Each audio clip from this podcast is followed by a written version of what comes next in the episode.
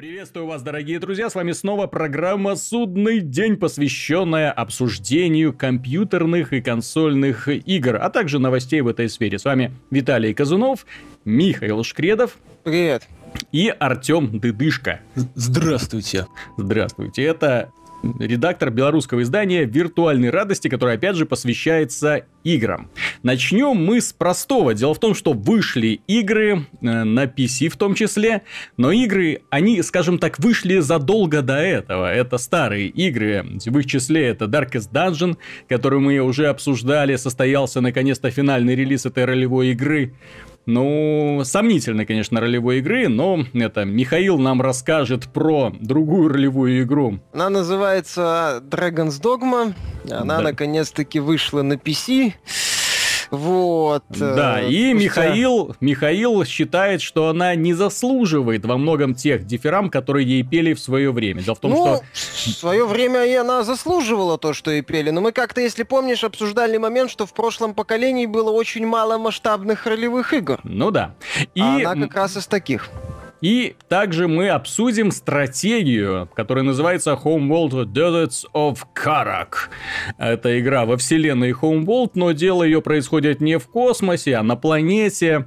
Как несложно догадаться, в пустынях сражаются все эти танки-самолетики. В общем, есть о чем поговорить. Но начнем мы со злобы дня. Злобы, посвященной нашему ну, с одной стороны, издатель хороший, выпускает отличные игры, но с платформой PC обходится он, ну, на мой взгляд, очень очень плохо, несправедливо. Называется издатель Warner Bros. и скандал разгорелся на этой неделе вокруг игры Mortal Kombat X. Дело в том, что будет выпущено э, дополнительное издание Mortal Kombat XL, куда войдут все выпущенные комбат-паки, все DLC, по предзаказу будут доступны женские версии Sub-Zero и Скорпиона. Несомненно, люди порадуются этому делу. Интересно, кстати, женские версии Сабзиру Скорпиона, когда Джонни Кейдж будет их бить по яйцам, у них тоже это все отберут? Или это как-то по-другому будет прорисовано? Ну, вот мне, ну, просто учли разработчики вот этот вот особенности X-Ray или нет? Я помню, По-моему, в других не учитывают. На Игромире задавали этот вопрос еще, когда это комбо делала, по-моему, Касси Кейдж. Угу. Ну, специально вот позвали разработчика, сказали, покажи, он показал, все учтено, все mm. нормально. Ну, слава богу. Так вот, дело в том, что это издание, масштабное, отличное издание, несомненно, оно будет стоить 60 долларов, ну, как э, самостоятельная игра, ну, она этого и заслуживает. Дело в том, что там на самом деле очень много изменений, доработок, плюс они планируют сейчас сделать э, бета-версию нового кода, сетевого кода для онлайнового мультиплеера, что тоже заслуживает восхищения, то есть работа работы ведутся, но все это будет доступно только пользователям PlayStation 4 и Xbox One.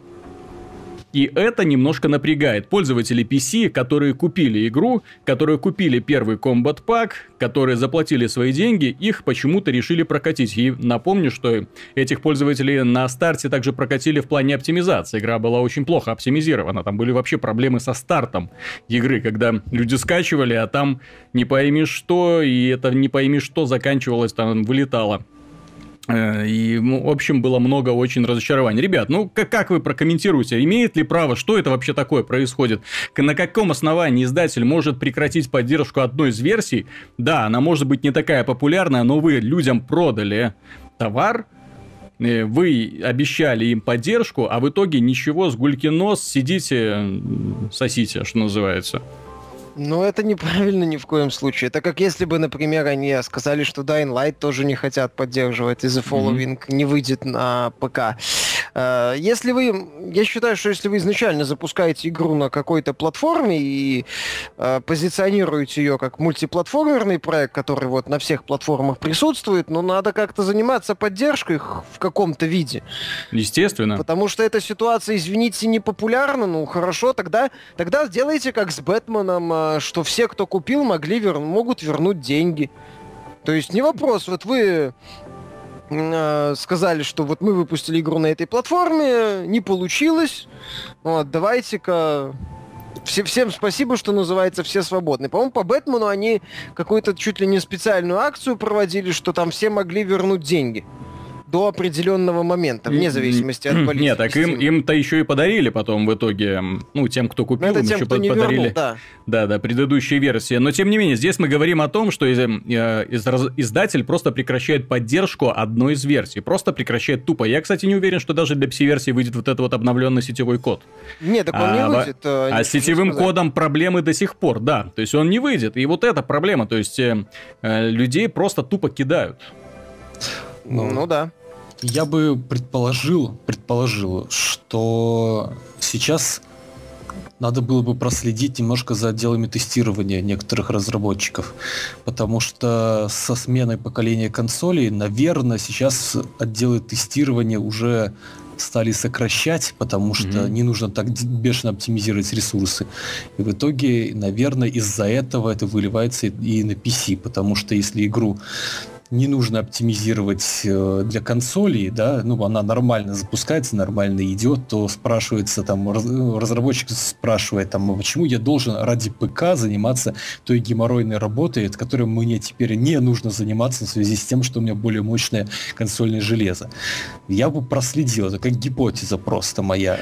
Ты знаешь, есть э, у меня, э, ну, против любой гипотезы, вот против любых оправданий, которые может предоставить представители Warner Bros. Дело в том, что современный игровой рынок во многом движется не благодаря игровой прессе, во многом вопреки, скажем так, игровой прессе, а благодаря пользователям, благодаря их реакции, благодаря именно, скажем, карме игр и репутации разработчиков. Понимаешь, э, когда Mortal Kombat начал выходить на PC, это было воспринято благосклонно. И люди, несмотря даже на проблемы игры, покупали с большим удовольствием и, ну, радовались в каком-то смысле до определенного момента. И так происходит со многими другими играми. Но сейчас мы привидим, что разработчики почему-то ну, по крайней мере, с одной инстанции, решают вот ты ну, нагадить одной части своей аудитории. И это плохо отразится и в дальнейшем, понимаешь? Warner Bros. уже были в прошлом году скандал вокруг Бэтмена. Наелись они сполна. И вместо того, чтобы решить вопрос, вместо того, чтобы задуматься о том, что надо бы, ребята, немножко напрячь наш тестовый отдел, надо бы чуть больше внимания уделять PC-версии, надо бы немножко больше думать о наших поклонниках. В конце концов, на PC сидит огромная аудитория тоже, и, и которую тоже нужно, о которой заботиться. Они решают э, аналогичным практически образом прокатить э, версию Mortal Kombat, причем даже вообще не парятся а никакой поддержки. Они просто решили не выпускать этот новый Combat Pack, новый да, сетевой код, ну, вообще все новые вот эти вот фишки, которые появятся в 2016 году. И это, ну, очень может плохо отразиться на будущих релизах игр от Warner Bros. на PC, которые состоятся. Ну, я, честно говоря... Нет, так, а, согласен, это и Джо, кстати, этот момент э, высказывал, что теперь будут проблемы у некоторых, mm-hmm будущих релизов на ПК. Непонятно, зачем пилить сук, а, ну, пускай один из трех, на котором сидит Warner Нет. Так, и, и это еще при том, что э, PC-индустрия сейчас, как никакая другая, находится на подъеме. Вокруг нее нужно танцевать, э, нужно именно эту аудиторию склонять к себе. Да, в каком-то смысле нужно делать поблажки, но они, наоборот, почему-то от себя эту аудиторию отталкивают. Безумцы какие-то. И мне это не очень и очень не нравится. Ну, на самом ну, деле, они частично там они же выпустили Mad Max на PC, который был хорошо оптимизирован, кстати. А это и... уже от разработчиков зависит, понимаешь? Есть э, группа разработчиков, которые больше консольные, и которым э, нужна дополнительная студия для оптимизации, для выпуска игры на PC. Вот это было с Бэтменом, да, то есть там другая студия занималась портированием. То же самое с Mortal Kombat. И в данном случае издатель просто не хочет тратиться дополнительно на поддержку данной версии. Ну так значит не выпускайте ее изначально. Mm-hmm. И я в этом как-то особой проблемы не вижу. Тем более файтинги на ПК не то чтобы шибко популярны. Ты знаешь... Полноформатные. Как, Может, как, как сказать? они бы и были популярны. Ну, если говорить free-to-play, например. А то в полноформатные файтинги не сказать, чтобы сильно. Хотя могли бы при должной поддержке. Но если вы не хотите поддерживать, то не выпускайте на ПК изначально. А то, mm-hmm. получается, вы выпустили, поковырялись, люди купили, вы сказали им, ну, извините, ребята, не надо было покупать, зря покупали. Вот, можете очень, очень большое разочарование и крушение всех надел. Дело в том, что я знаю лично людей, которые купили Mortal Kombat на PC, большие поклонники этой игры, они не видят необходимости покупать консоль для того, чтобы в нее играть действительно, потому что сейчас они не получили возможность играть в нее на PC, э, хорошей графикой, с хорошей картинкой, с хорошей производительностью, то есть все замечательно. Они уже облизывались на Combat Pack 2, напомню, там будет в коллекции Чужой, там будет парень из американской резня бензопилой, ну, то есть такие колоритные типы, там будет этот мега-киборг, который меняет три стиля боя, этих три стиля боя знаменитых киборгов, э, Смоука, Сайрекса и Сектора. Ну, интересно такой персонаж, то есть, ну, отличное дополнение, в принципе, дополнение, ради которого действительно стоило ждать и стоило считать дни до его выхода, но в итоге вот их решили вот так вот обмануть, и я очень понимаю, на самом деле, глубокое разочарование, которое сейчас э, у поклонников Mortal Kombat э, на PC поселилось в сердце. Я это отлично понимаю, и я единственное не понимаю вот этого решения издательства. Ну вот. Ну, а если что касается поржать, новость. Глава Electronic Arts э, Эндрю Уилсон, ну, вот этот глава, который пришел на смену Ричи Тела, вот, э, считает, что у компании очень такой плохо, плохая репутация, но на самом деле эта репутация не оправдана. Многие игроки справедливо на самом деле считают, что Electronic Arts рассматривает, пытается максимально зарабатывать на своих играх, распиливает их на части, вот эти вся эта ситуация с микротранзакциями, ну, плохая репутация у компании в последние годы. И с каждым годом все хуже, с каждым релизом все хуже на самом деле. Вот. Но он считает, что нет, компания это не жадный зверь, и они сделают очень много шагов в направлении повышения лояльности аудитории. Правда, какие это будут шаги, он не сказал. Наверное, имеется в виду выпуск вот этого экспериментального платформера Unravel, который выйдет уже совсем скоро. Целых Мило один это. платформер. Целый один, но зато няшный, понимаешь? Возможно, он имел в виду выпуск Mirror's э, Edge нового. Тоже такой, знаешь, для поклонников больше проект, который э, оригинал был не слишком коммерчески успешен, мягко говоря. Вот. Но для поклонников они решили выпустить, но посмотрим, что в итоге будет, сколько будет там частей DLC, микротранзакций, опять же, мы все это увидим. Да. Ну, как вы считаете, вообще есть ли у Electronic Arts возможность превратиться из такой вот э, компании поглотителя, компании, которая думает в первую очередь о своем заработке, а не о своей репутации, э, стать, э, ну, своего рода, ну, хотя бы ну, Blizzard э, это, конечно, недостижимо в принципе, но что-то уровня Bethesda, да, то есть именно компания, которая делает игры с любовью от игроков к игрокам, а не от менеджеров к лохам. Они уже пытались, когда Ричи Тело пришел как-то.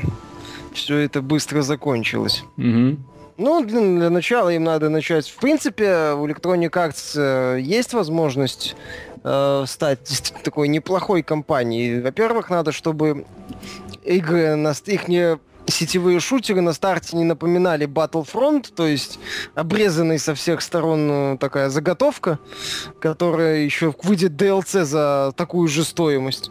Mm-hmm. И, или чтобы, как в случае со стартом Battlefield 4, сколько там им понадобилось месяцев для того, чтобы этот Battlefield 4 заработал нормально. То есть у них должно быть на старте контента как хотя бы как в Battlefield 4, и он должен быть стабильный как Battlefield. Хотя бы, блин, хотя бы. Мы уже сравниваем с контентом хотя бы как Battlefield 4. Хотя ну, Battlefield вот 4 что. сам по себе не является примером игры с большим количеством Согласен. контента. Но им хотя бы надо подружить э, контент Battlefield 4 с качеством сетевого кода и стабильностью Battlefront. Mm-hmm.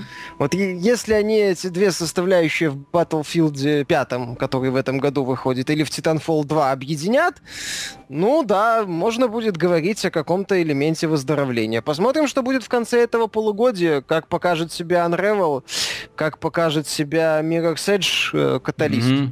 То есть будет это что-то интересное. И Mass Effect, если он выйдет в этом году. Да, и в конце года еще Mass Effect. То есть посмотрим. Я за, принципе... за Mass Effect я вообще переживаю. Я так, так переживаю, я ни за одну игру больше так не переживаю в этом году, как за Mass Effect. Каких-то более-менее уже все известно, какие-то подробности есть, но вокруг этой игры они, знаешь, хранят такую тайну, нагнетают.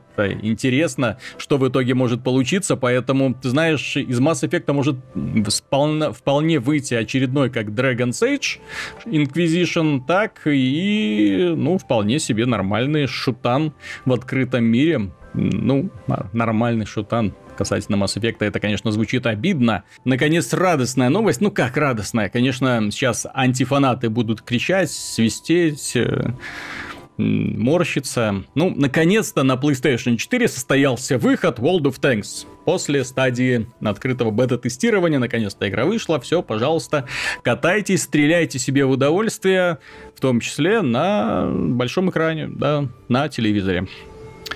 Как эту новость можно вообще прокомментировать? Ну, Ура!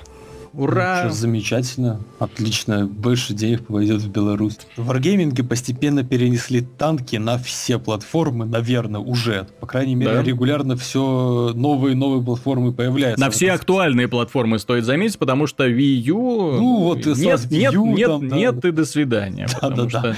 Вот, то есть вопрос в чем? Или они это делают, и значит это выгодно, или они это делают, и значит им просто уже нечего делать со своей игрой, кроме как еще куда-нибудь портировать, просто потому что ее развивать уже некуда. Вот два варианта у тебя Развивать есть. некуда. Рисовать модели новых танков. Так как это уже, не, уже этих развивать?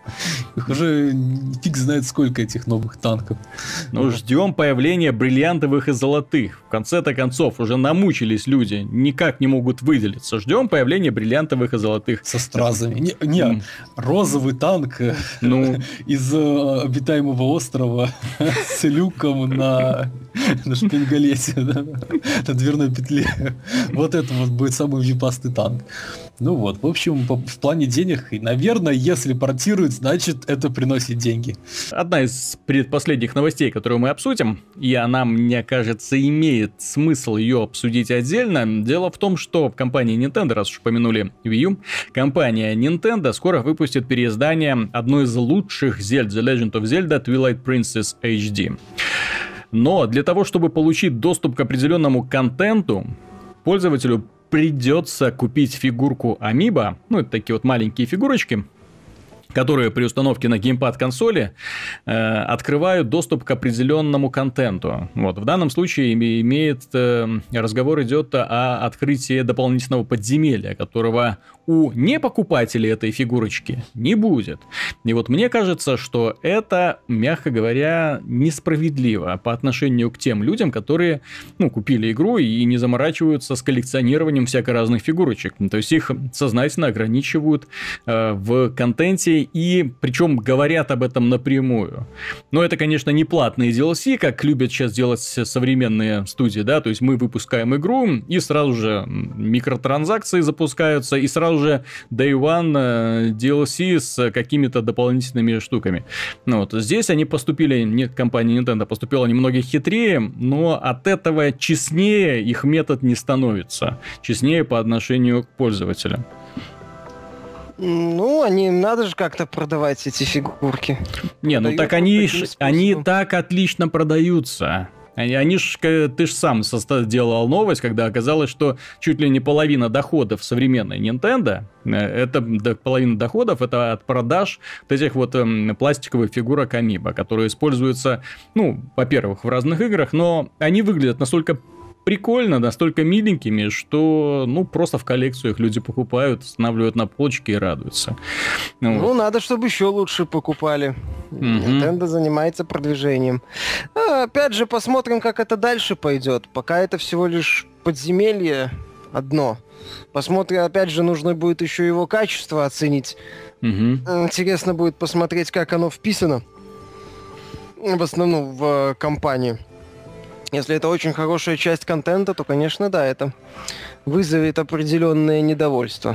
И закончим мы слухом о компании Square Enix, которая до запуска Xbox One и PlayStation 4 не верила в успех консоли. Она считала, что консольный рынок, в общем-то, уже все закончился, он остался в прошлом. Помните, в начале поколения э, было много от, кого, от японских э, компаний, много э, разговоров о том, что мы переходим на PC и мобильные платформы, мы отменяем продукты, проекты, мы будем выпускать условно-бесплатные игры и так далее. То есть э, ребята реально думали, что закончилась эра больших ААА проектов и настала эра маленьких мобильных игр. И успех PlayStation 4 стал для многих сюрпризом. Для многих сюрпризом стало также то, что люди по-прежнему тратят э, деньги на большие игры. Для многих стало сюрпризом, что большие игры по-прежнему могут зарабатывать миллиарды долларов. Э, ну, включая за продажу самой игры, а потом всякие микротранзакции, DLC. То есть э, э, эра-то никуда не закончилась. Ну, вот, надо продолжать развиваться. Но э, Square Enix подошла вошла в эту новую эру, в эру PlayStation 4 с голым задом, потому что у нее практически ничего не было. Все мы помним то есть, истории с разработкой Final Fantasy 15, бесконечно этот цикл, который непонятно вообще в какой стадии находится до сих пор. Ну, в любом случае, они очень долго мурыжили этот Rise of the Tomb Raider и хотели, мы не хотим делать, мы хотим делать. Да, все мы помним, чем закончился проект э, Triad Wars, да, это, это игра, которая создавалась по мотивам э, успешного боевика, которую выпустила Square Enix в прошлом поколении, но и они решили сделать из него э, условно бесплатный боевик, который ожидаемо провалился и не смог привлечь, ну, вообще никакую аудиторию. Вот с Хитманом какой-то бардак происходит до сих пор. Ну, вот студия до сих пор вот как будто, не знаешь, не может поверить, что да, дела обстоят именно так, PlayStation продается, платформа развивается, надо делать игры. И вот они вот до сих пор, как надо делать игры? Опять? Понимаешь, у них Э, под конец поколения, когда вот они выпустили Deus Ex, э, Tomb Raider перезагрузку, что там у них был Hitman Absolution, тогда они вкладывали очень серьезные деньги в свои проекты. И, судя по всему, они искренне полагали, что они продаваться должны где-то на уровне Call of Duty. Mm-hmm. То есть у них э, по многим играм раздулся бюджет, вот. И они хотели, ну, думали, что вот они сейчас вложатся и тут же хапнут. Угу. Не хапнули. Поняли, и, наверное, вот из за счет этого они решили, что у консолей проблемы, все мы умрем. Да, да, и для этого, и поэтому они решили перезапустить, перевыпустить свои игры на PC, но почему-то наняли каких-то, я не знаю, из какой страны были ребята, которые занимались портированием игры на PC, но с головой они не дружат совершенно. Вот это, как они выпустили Final Fantasy 13, этот ужасный порт, последующие были немного лучше, но таких, кося... таких косяков я вообще не наблюдал давным-давно. Ну, они переделали Just Cause 3, если верить слухам, который изначально должен был быть мультиплеерный, сделали из него сингл. Угу. Что там еще по итогу? Ну, все-таки Rise of the Tomb Raider до релиза анонсировали. Да, так... да, да. И очень странный выпуск в итоге получился. Сначала на Xbox One, сейчас выходит на PC, потом на PlayStation 4. С Хитманом облажались по полной программе, но ну, я не, не, да, не верю в эпизодичность этой серии. Но тем не менее, ладно. То есть компания не верила, эм, так многие другие японские издательства тоже не верили. Ты ж посмотри, как они сейчас ринулись все на PC, чтобы хоть какую-то копейку рвать, чтобы бюджет был для того, чтобы сделать какой-то новый э, блокбастер, новую какую-то игру, потому что тупо не знают, чем им заниматься. Мультиплеером каким-нибудь, переизданиями очередными. По походу это все, чем занимаются сейчас японские разработчики, бедняжки.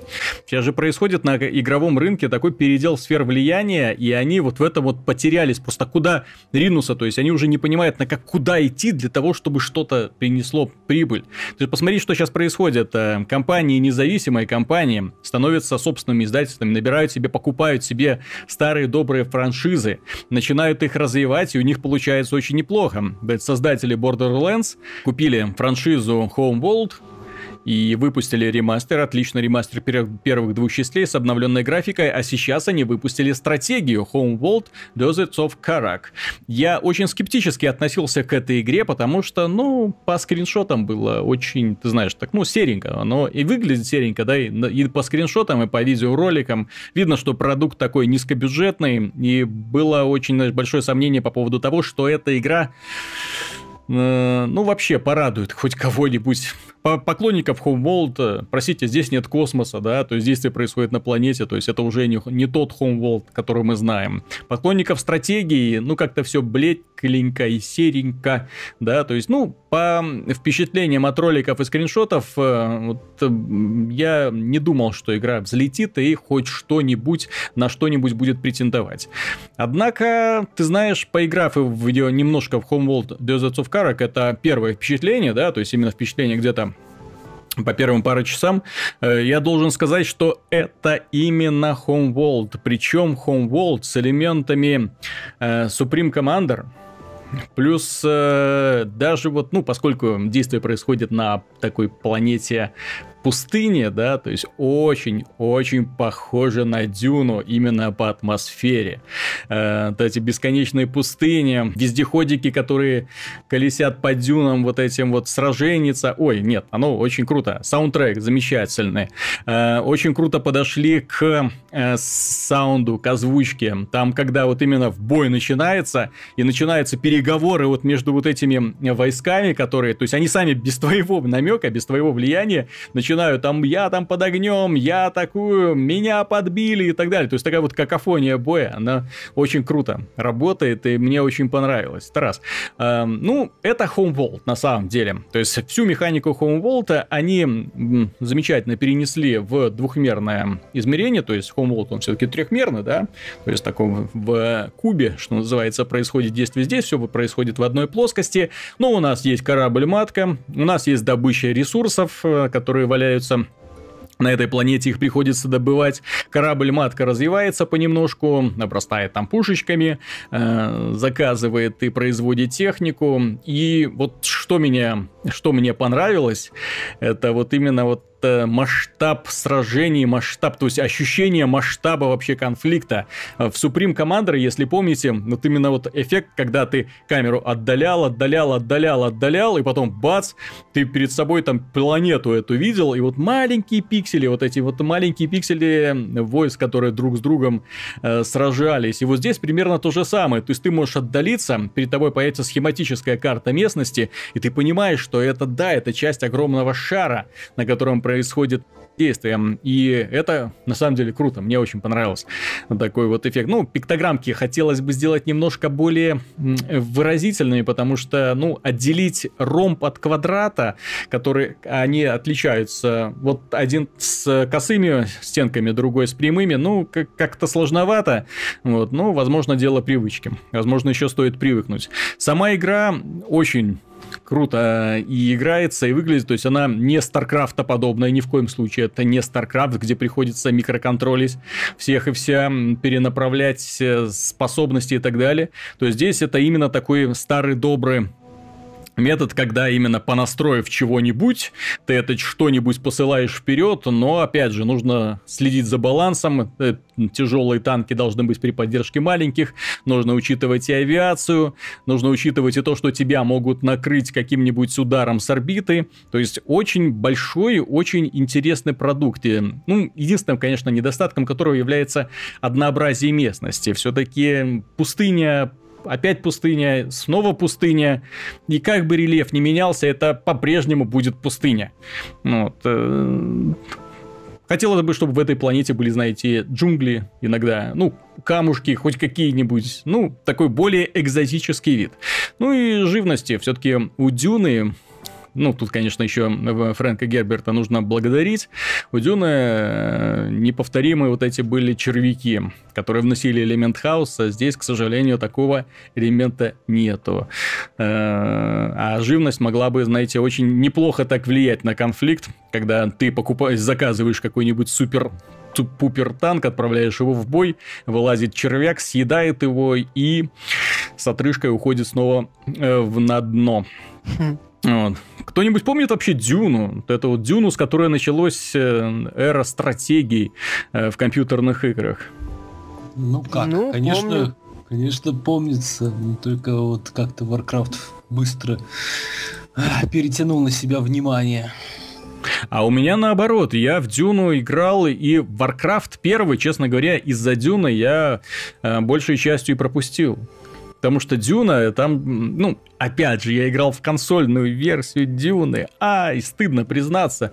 Я потом увидел PC-шную версию, которая была в разы круче по графике. Поверить не мог, какой, какой я дурак, что не играл в PC-шную версию. Но консольная версия, она ну, возможно, это, знаете, э, воспоминания из детства связанные, да, там школа, дюна, школа, дюна, вот, но э, великолепная стратегия была, ну, вообще, самый нетипичный вот момент, когда э, сейчас, конечно, это сложно понять людям, но когда ты знакомился с этой дюной, ты видел перед собой э, не просто хорошую игру, ты видел перед собой совершенно непривычный тип игрового процесса, в который ты просто не понимал, как он работает, что это такое.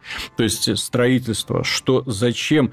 Когда основная масса игр э, представляла собой э, стрелялки, бегалки, да, и прыгалки, то тут совершенно было непонятно, что происходит и как с этим дальше быть. И мне очень печально, что Дюна, она, в общем-то, умерла на этой вот стадии. То есть это Дюна 2, потом Дюна 2000, там доработанная версия, и потом э, трехмерная вот эта версия, провалившаяся, и все. И вселенная была загублена и стоптана. Вот это, вот это мне печально, потому что вселенная была реально очень привлекательная, и атмосфера, и озвучка, и вот эти вот три фракции, Харконнены, Ордосы. Ой, класс, Атредис. И вот этот вот Homeworld, Deserts of Karak, это происходит в, во вселенной своей собственной, да, со своими собственными фракциями, вот, но позволяет немножко вот вспомнить, поностальгировать, что называется.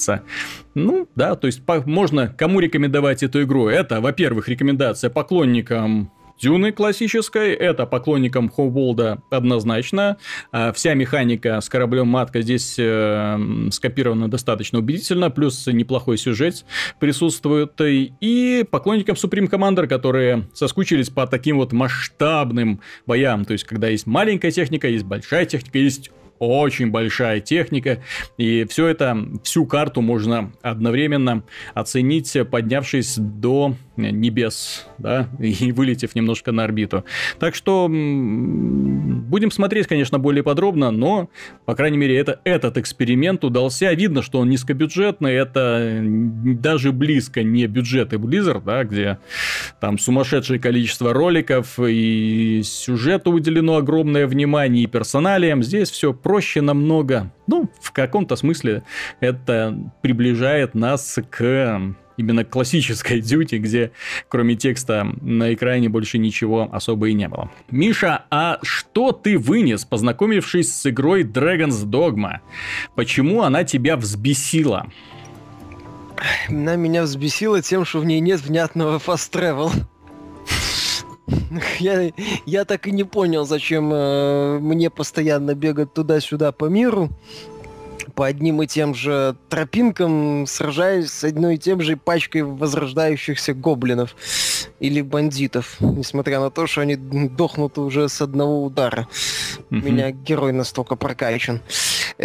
Я не понимаю на самом деле этого, я не совсем понял, зачем они, почему они не добавили нормальную систему быстрой транспортировки. Я не совсем понимаю, почему они не добавили несколько слотов для сохранений. В игре по-прежнему один слот для сейвов. Угу. Вот. Э, ну и там, по-моему, еще можно вернуться к контрольной точке, что система сама как-то определяет, что такое контрольная точка, и можно загрузиться. Загружаться надо из главного меню, что интересно.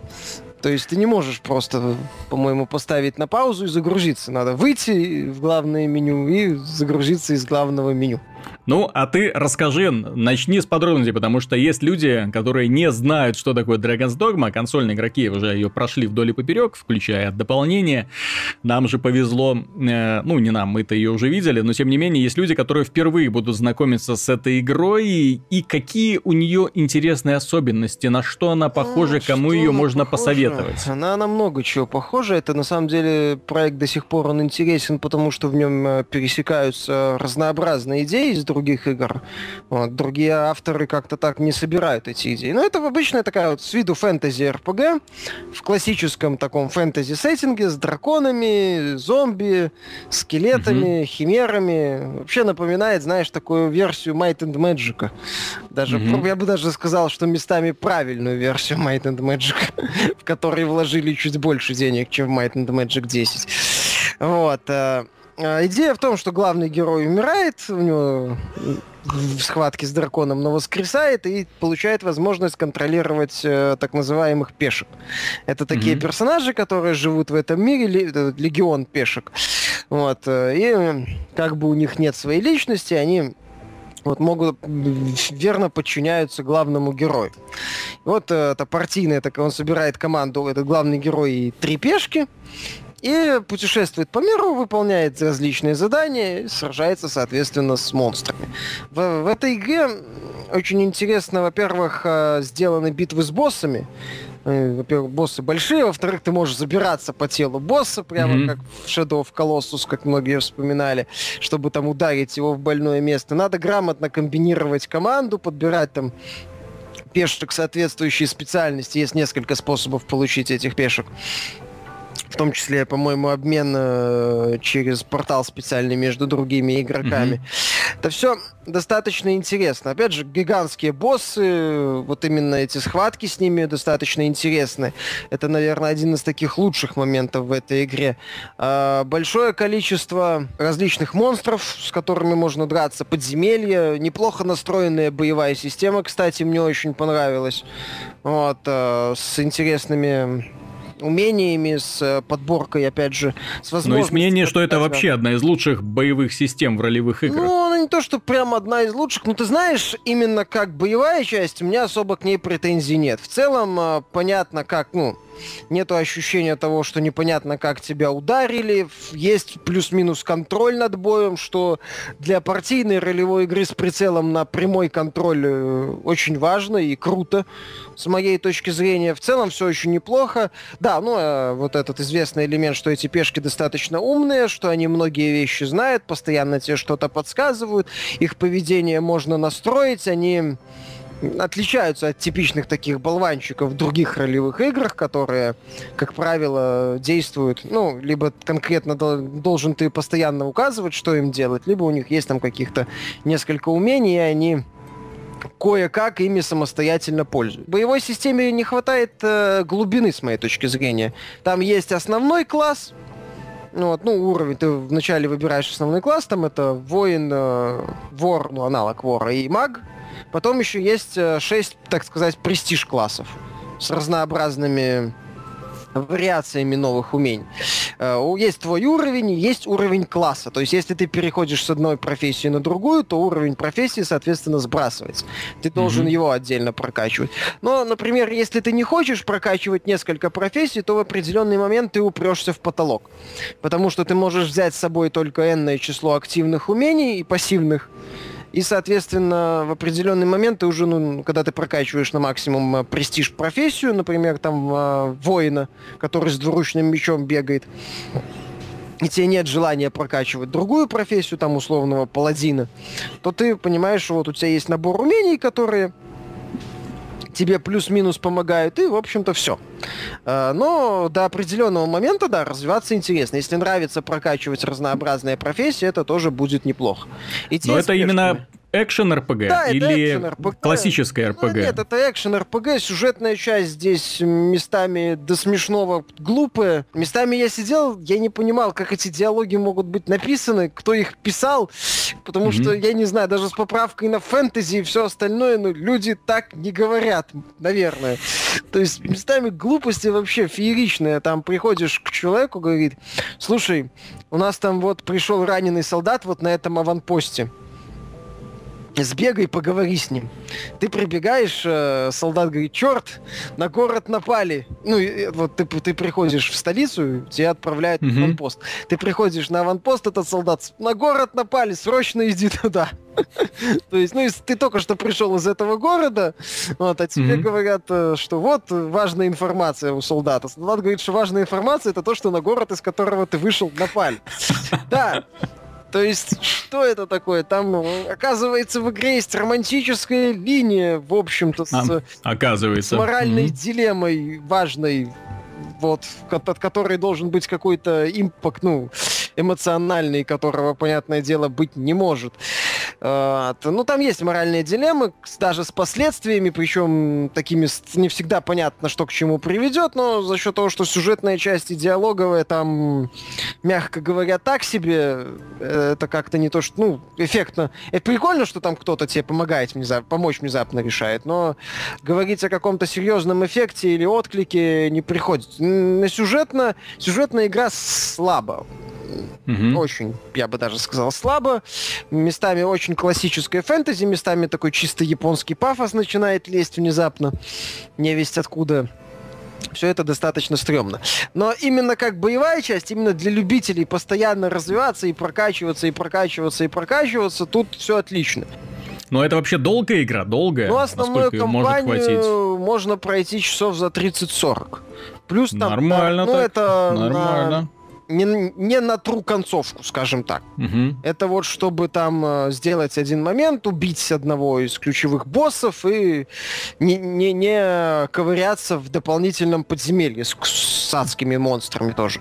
Угу. А, вот этот момент. Ну, опять же, плюс еще это основная компания. Есть же Dark Arisen, который тоже там для угу. любителей прокачиваться и таких суровых испытаний. То есть тут вот именно такой вот япон... элемент классических японских, ну, не классических, некоторых японских ролевых игр, где основная компания это как бы часть, одна часть игры и, и, и немаловажная часть игры это именно вот эндгейм контент и какие-то такие дополнительные испытания для тех, кто хочет развлекаться самостоятельно. Но э, хочу заметить, что даже в рамках кампании у вас хватит сражений с крутыми боссами, вот это вот отличное интересное взаимодействие с э, пешками, подбор их, э, это все достаточно хорошо сделано. За счет этого, вот да, за счет таких вот элементов Monster Hunter, э, возможно, Souls, э, Shadow of Colossus, это все, это все до сих пор работает, несмотря на то, конечно, что надо бы было капком над переизданием поработать. Э,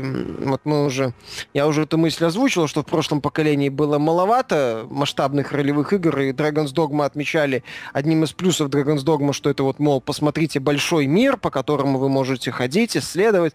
Сейчас ты в этот большой мир выходишь, приходишь в город, да, да, где площадь это 4 магазинчика, возле которого бегает штук 5 NPC. Э, ну, опять же, да, э, на момент релиза все отмечали, что графика не самая сильная сторона Dragon's Dogma.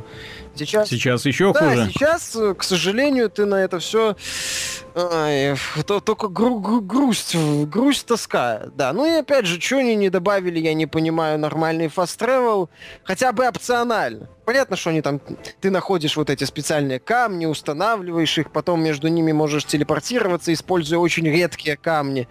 То есть, я не понимаю, зачем это, это, это просто геморройно. Угу. Это не делает игру сложнее. Напротив, э, потому что я периодически бегал туда-сюда и всех убивал, я сам того не желая, скажем так, случайно, ну не случайно, но, э, что называется, по ходу дела получил такой power level, что определенные боссы мне ничего не могли сделать. После Xenoblade Chronicles в Dragon's Dogma очень сложно влиться из-за графики, из-за дизайна, из-за многих других, ну, из-за, опять же, таких вот, то, что одна из основных составляющих игры это большие битвы с большими чудищами, ну, здесь вот после, после Xenoblade на этих чудищ как-то так, циклоп, прикольно. Или там Грифон обычный. Ну, понятно. Артем, а ты какие игры видел вообще на этой неделе? Ну, увидел наконец-то новый сезон Diablo 3 и попытался так. увидеть, как его этот, господи, Гримдаун. Который сейчас. Ну и как, кстати, я очень много слышал про Гримдаун. Люди говорят, что чуть ли не лучше Диабло и вообще лучше Диблоид всех времен народов. Ну, Даже Pass of Exile посрамлен. Ты в Титан Квест играл? Играл. Вот он и есть.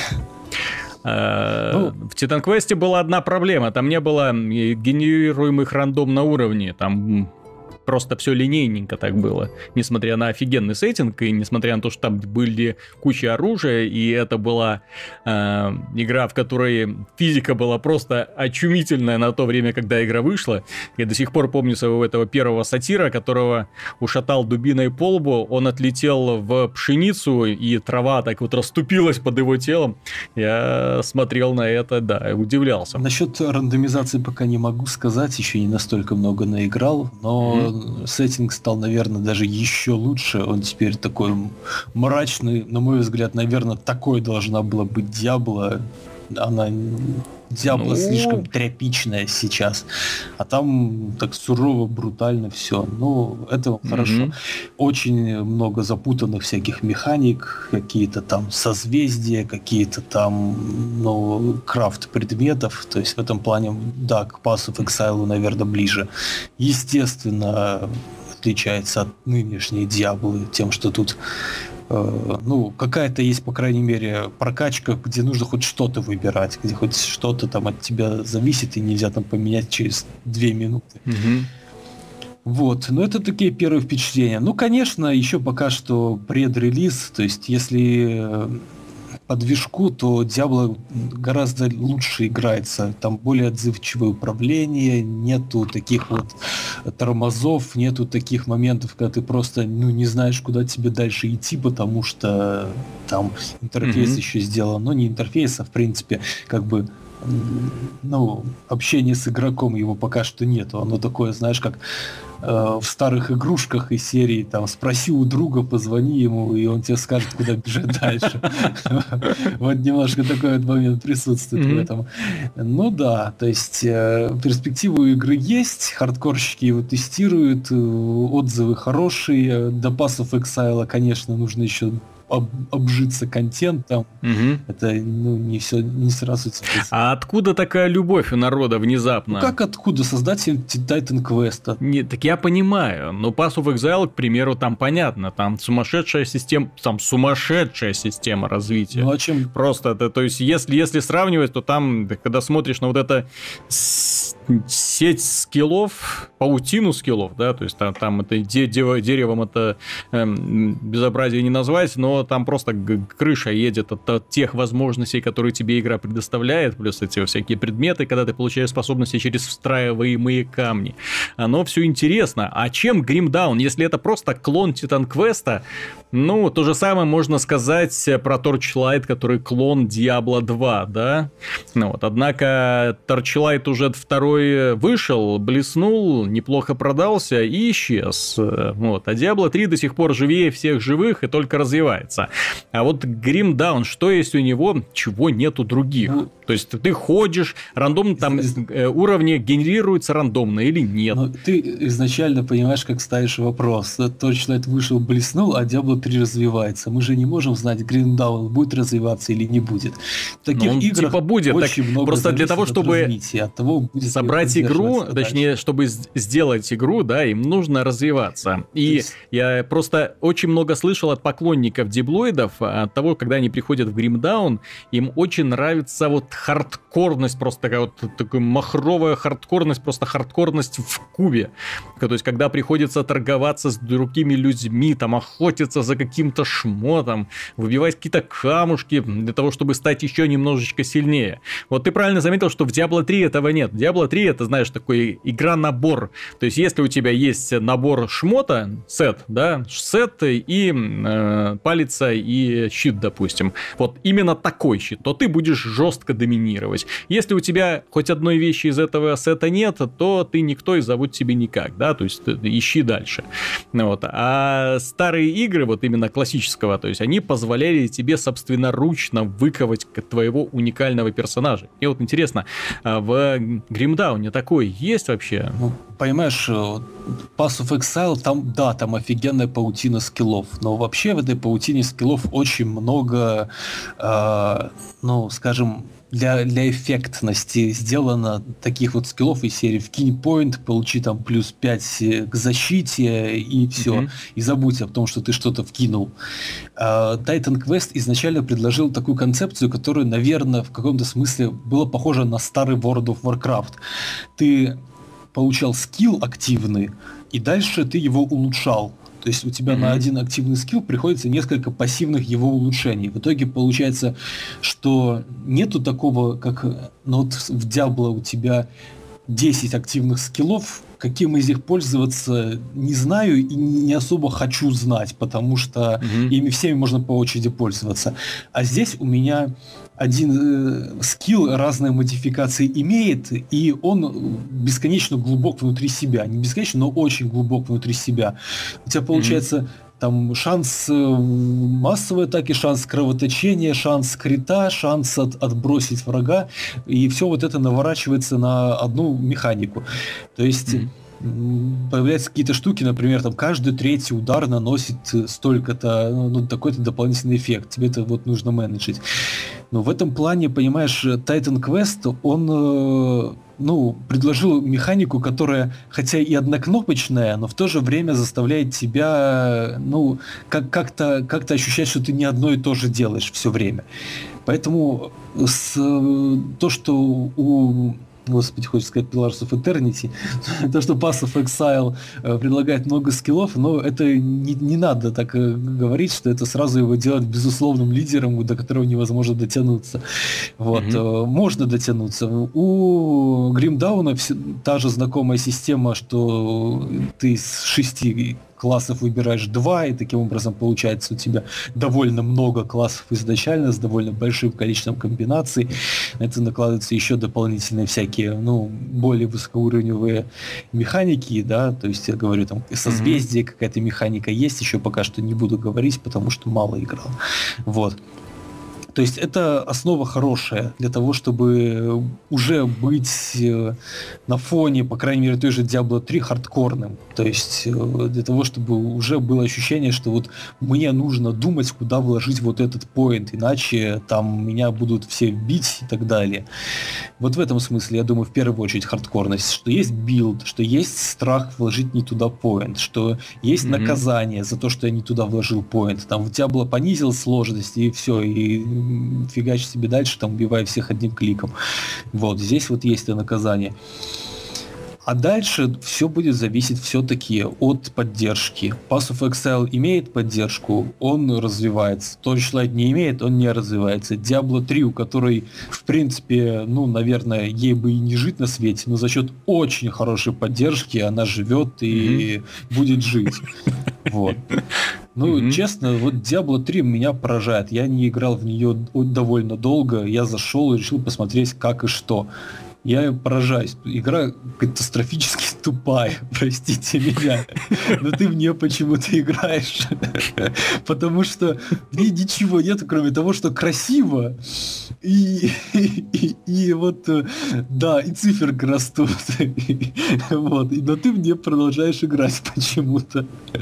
Вот. В ней ну, настолько много... Ну, они просто уловили вот эту ту магию, которая была в Diablo 2. То есть зачем люди играли в Diablo 2. Не для того, чтобы качать своих персонажей, там, господи, там, раскидывание скиллов, и бред, все в конце концов сводилось к нескольким вполне определенным билдам. Вот, а, а к шмоту, к поиску легендарного шмота, к рунам и прочим. И они от этого шмота передозировали игру, не столько всего нового ввели, что уже просто голова кругом идет. И для того, чтобы все это найти, все это выбить, все это собрать, для того, чтобы доминировать, да, там нужно реально потратить очень и очень много времени. Я в сезоне пятом, ты знаешь, уже, ну, практически все миссии выполнил, у меня там совсем немножко осталось до этого золотого портретика, ну, вот, ну то есть все вот эти вот бонусы собрал, но и, все еще чувствую себя очень маленьким, по крайней мере, на истязание 10 уровня пока еще мне рановато соваться, ну, именно в рамках э, этого вот э, сезона. Ну, вот. Что касается других игр, Что касается Darkest Dungeon, это вот последняя игра, про, про которую мы поговорим сегодня, проговорим коротенько, потому что мы ее уже упоминали в одном из наших предыдущих выпусках. И знаете, это один из претендентов на звание лучшей ролевой игры 2016 года, несмотря на то, что это даже не ролевая игра и даже я ее даже не, как-то странно ее определить, в какой как жанр. Здесь нет диалогов, здесь нет выборов, здесь нет вообще ничего. Она схематична, вот просто до, до ужаса. Здесь даже город, в который ты попадаешь, ты по нему не путешествуешь, ты просто кликаешь на иконки. Э, таверна, церковь, кузнец и так далее. Да, то есть припасики, то есть туда-сюда пробежался, собрал, проапгрейдил и снова, что называется, в миссию идешь. Миссию тоже выбираешь, никуда тоже бежать не нужно. Вот миссию выбираешь на карте, дынь, все, ты уже э, на этой самой э, подземелье каком-то оказываешься. Игра увлекает другим. Она непредсказуема от слова совсем. Вот они сделали упор на так называемых характеристиках, на характерах э, бойцов. То есть они могут быть абсолютными психами. Они могут быть э, дерганными, больными, какими-то э, боящимися темноты, боящимися тесных помещений. Они, наоборот, могут э, бросаться на врага там с яростью, не обращать внимания на команды. Они могут все хапать себе. Кто-то становится клиптоманом и тырит э, ваше золото э, себе в карман планы и так далее. То есть вот эта вот партия, которая собирается со временем, это нечто. Вот когда и чем больше вы путешествуете, тем больше растет уровни, тем больше у них проявляется черт характера. Есть черты характера хорошие, а есть плохие. И для того, чтобы избавиться от плохих, э, можно заплатить в больничке много-много денежки. Но опять же, все упирается в жесткую экономику, потому что когда ты идешь на миссию, а идешь ты, ну, туда ты должен полностью запастись провиантом, потому что ты должен учесть, что тебе нужна еда еда, потому что если ты не покормишь этих тварей в определенный момент, э, у них разовьется депрессия вот, э, и ухудшится их здоровье. Ты должен запастись количеством факелов, потому что в темноте они боятся. В темноте их очень просто застигнут врасплох, то есть факелы должны гореть всегда. У тебя должна быть лопата, чтобы разгребать хлам. У тебя должны быть ключи, чтобы открывать сейфы. Они могут не пригодиться, вот в чем проблема. То есть все это может и не пригодиться. Э, подземелье может оказаться совсем крохотным, а может оказаться неожиданно огромным. Соответственно, приходится все это дело учитывать. Но постепенно, когда растут уровни, персонажи постепенно становятся понемножку сильнее, когда ты понемножку осознаешь, что ты начинаешь доминировать над противниками, э, она начинает играть своими красками. Ты каждого вот этого психа, который у тебя в команде, а их очень много, потому что после того, как как они вернулись из похода. Часть нужно отправить в церковь молиться, чтобы стресс прошел. Часть в азартные игры, кого-то в публичный дом определить. Ну, у каждого героя там определенные пристрастия, да, то есть там и, у меня есть, к примеру, девушка, которая не хочет в церковь, не хочет азартные игры, но вот ей именно в публичный дом вот, э, в первую очередь пойти и там развлекаться, вот это для нее лучшее э, успокоение. Паладин, естественно, бежит в церковь сразу и начинает молиться своему богу. В бою это, ну, как, это пошаговый бой, классический пошаговый бой, очень жесткими условиями, то есть э, ты бьешь, тебя бьют, не тот скилл применил, промахнулся, больно будет, не угадал с целью, тебя опять наказали, поэтому персонажи могут умирать. Поднимать ты их, к сожалению, не можешь. Они умирают навсегда. Соответственно, все вот эти вот эм, э, вложенные в данного конкретного индивидуума часы, золото, э, оружие, все это пропадает, к сожалению, и он остается просто записью на кладбище. В этом плане игра намного жестче, чем серия Demon Souls, Dark Souls. Ну, касательно в том, что там ты просто теряешь заработанный опыт, а здесь ты теряешь персонажа, в которого ты вложил кучу времени. Но у тебя еще толпа таких же невротиков, с которыми ты снова туда отправляешься. Игра, в принципе, концепция сама по себе гениальна. Она очень необычна, она очень интересна, она ненавязчива. То есть есть э, проста в освоении, и эта игра, скорее всего, и подойдет отлично и для смартфонов, и для планшетов, для всего, для всего, потому что управление сделано буквально одной кнопкой, то есть мы, мышкой одной кнопкой. Ты управляешь курсорчиком, куда там двигать, какие опции там выбирать, Вот. И, но все сделано так, чтобы ты боялся делать какой-то определенный выбор, потому что всегда есть шанс облажаться, всегда есть шанс, что э, твой персонаж э, получит какой-то негативный эффект и начнет воевать, что называется, против тебя. И вот когда в город ты наконец-то вываливаешься из подземелья, это на самом деле ты вываливаешься из подземелья с ощущением хорошо проделанной работы, с ощущением облегчения, потому что этот ад оказался позади даже подземелья первого уровня, заставляют очень неслабо так напрягаться. В целом эта игра, ну, я же говорю, то есть в ней нет ни сюжета, ни диалогов, ни какого-то развития, в ней персонажи даже толком не говорят, то есть там они наделены парой каких-то реплик. Но вот она что называется, математика у ней работает отлично. То есть вот механика, костяк у нее хорошо есть. Вот на этот костяк бы нарастить немножко мяса. Но, увы, это игра, сделанная независимыми разработчиками, да, которые наскребали деньги через Kickstarter, потом через ранний доступ. Ну, в итоге они сделали игру, которая увлекает, и, несомненно, ее хватит и на десяток, в нее можно залипнуть и на сотню часов, ей-богу. Ну, вот. Но хотелось бы, чтобы эти идеи, да в добрые руки попали, да, и на их основе вырастили какую-нибудь э, еще большую интересную партийную игру с такими же необычными персонажами. Замечательная игра получилась, очень интересная и определенно достойна внимания. Спасибо, дорогие друзья, за внимание. С вами была программа «Судный день», в которой мы обсудили новости, свежие игры. С вами был Виталий Казунов, Михаил Шкредов. Пока и Артем Дыдышко. До свидания. И оставайтесь с нами. До встречи на следующей неделе.